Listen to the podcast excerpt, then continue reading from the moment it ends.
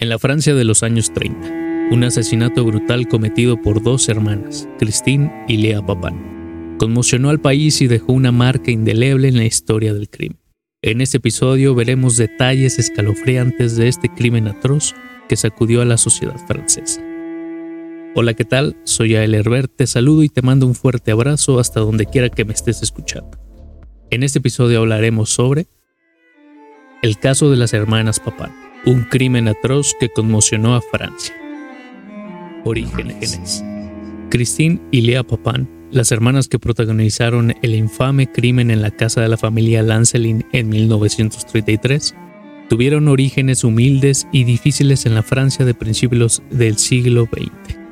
Christine Papin nació el 8 de marzo de 1905 y su hermana Lea Papin el 15 de septiembre de 1911. Ambas nacieron en Le Mans, una ciudad al noroeste de Francia.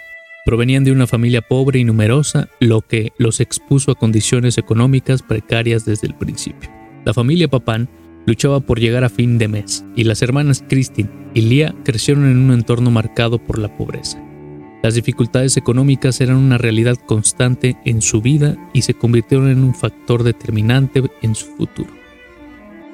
Dada su situación económica, Christine y Lia se vieron obligadas a buscar trabajo desde una edad temprana. Esta búsqueda de empleo las llevó a convertirse en empleadas domésticas, una ocupación común para las mujeres de su condición social en la época. Trabajar como empleada doméstica en hogares de familias acomodadas era una de las pocas opciones disponibles para los jóvenes de su posición económica. Las hermanas Papán, Christine y Lia comenzaron a trabajar como empleadas domésticas en la casa de la familia Lancelin en 1926. La casa Lancelin representaba la cima de la sociedad en Le Mans y la relación entre las hermanas y sus empleadores estaba marcada por la opresión y la explotación. Las hermanas trabajaban largas horas, se les exigía estricto cumplimiento de las reglas y estaban sometidas a un control constante. La relación entre las hermanas Papán y sus empleadores, la familia Lancelin, estaba marcada por una dinámica compleja y opresiva que contribuyó a la tragedia que finalmente se desencadenó. Aquí te dejo cinco puntos tóxicos sobre esa relación. Número 1. Control excesivo. Desde el momento en que comenzaron a trabajar en la casa Lancelin, las hermanas Papán estaban sometidas a un control extremadamente riguroso. Sus empleadores regulaban casi todos los aspectos de sus vidas, desde sus horarios de trabajo hasta sus interacciones personales. Esta estricta supervisión creó un ambiente de opresión constante. Número 2. Abuso emocional y físico.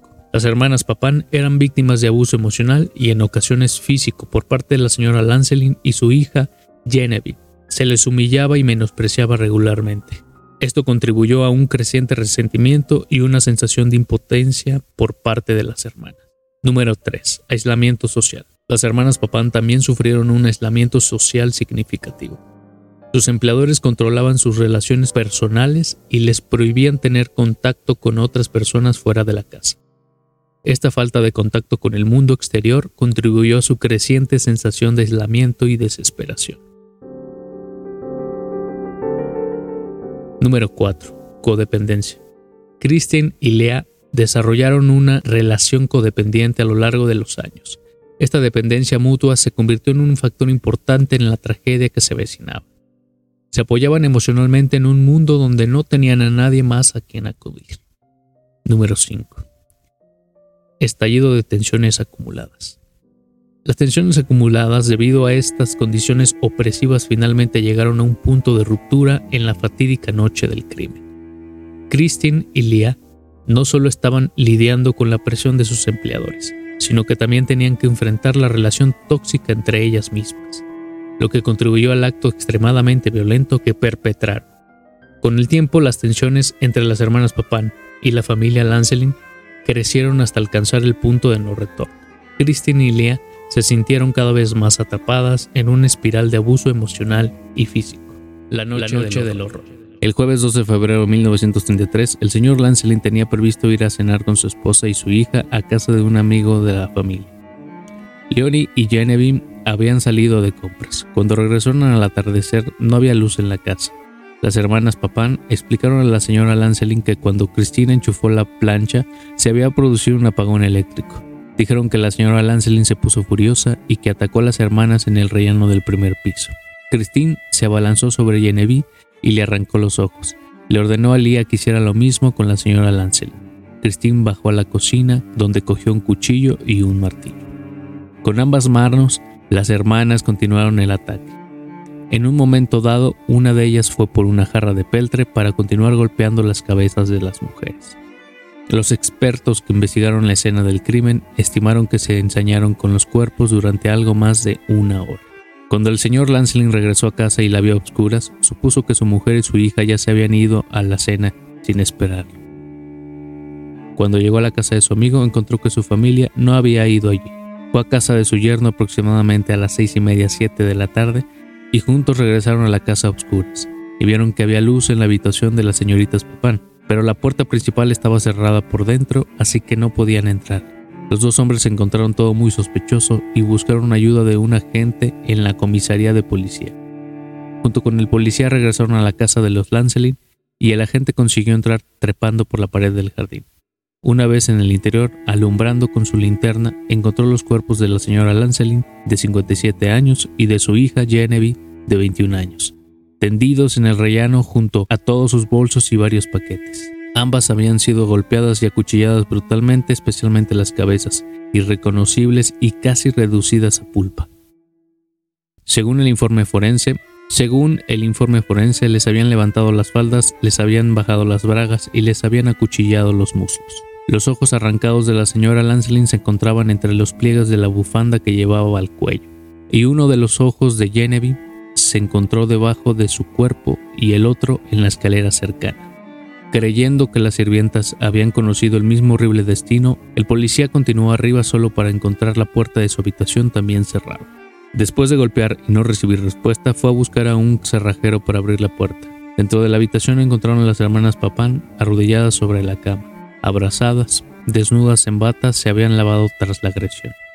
En una silla se hallaba un martillo ensangrentado con cabellos pegados. Al preguntarles, las hermanas confesaron el crimen. Juicio, y consecuencias. El juicio de las hermanas Papán fue un evento mediático significativo en la Francia de los años 30 y arrojó luz sobre los detalles del crimen atroz que habían cometido. El juicio comenzó el 3 de mayo de 1933, solo unos meses después del horrendo crimen. Duró aproximadamente dos días y atrajo una gran atención tanto de la prensa como del público. Las hermanas Papán fueron representadas por el abogado René de la Bourdonnais, quien argumentó que el crimen fue un resultado de una psicosis compartida y la presión acumulada durante su tiempo en la casa Lancelin.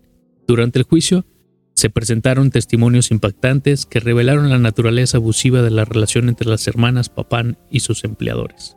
Se detallaron episodios de abuso físico y emocional que habían sufrido a lo largo de los años. La defensa se centró en argumentar que Cristina y Lía Papán estaban mentalmente perturbadas en el momento del crimen.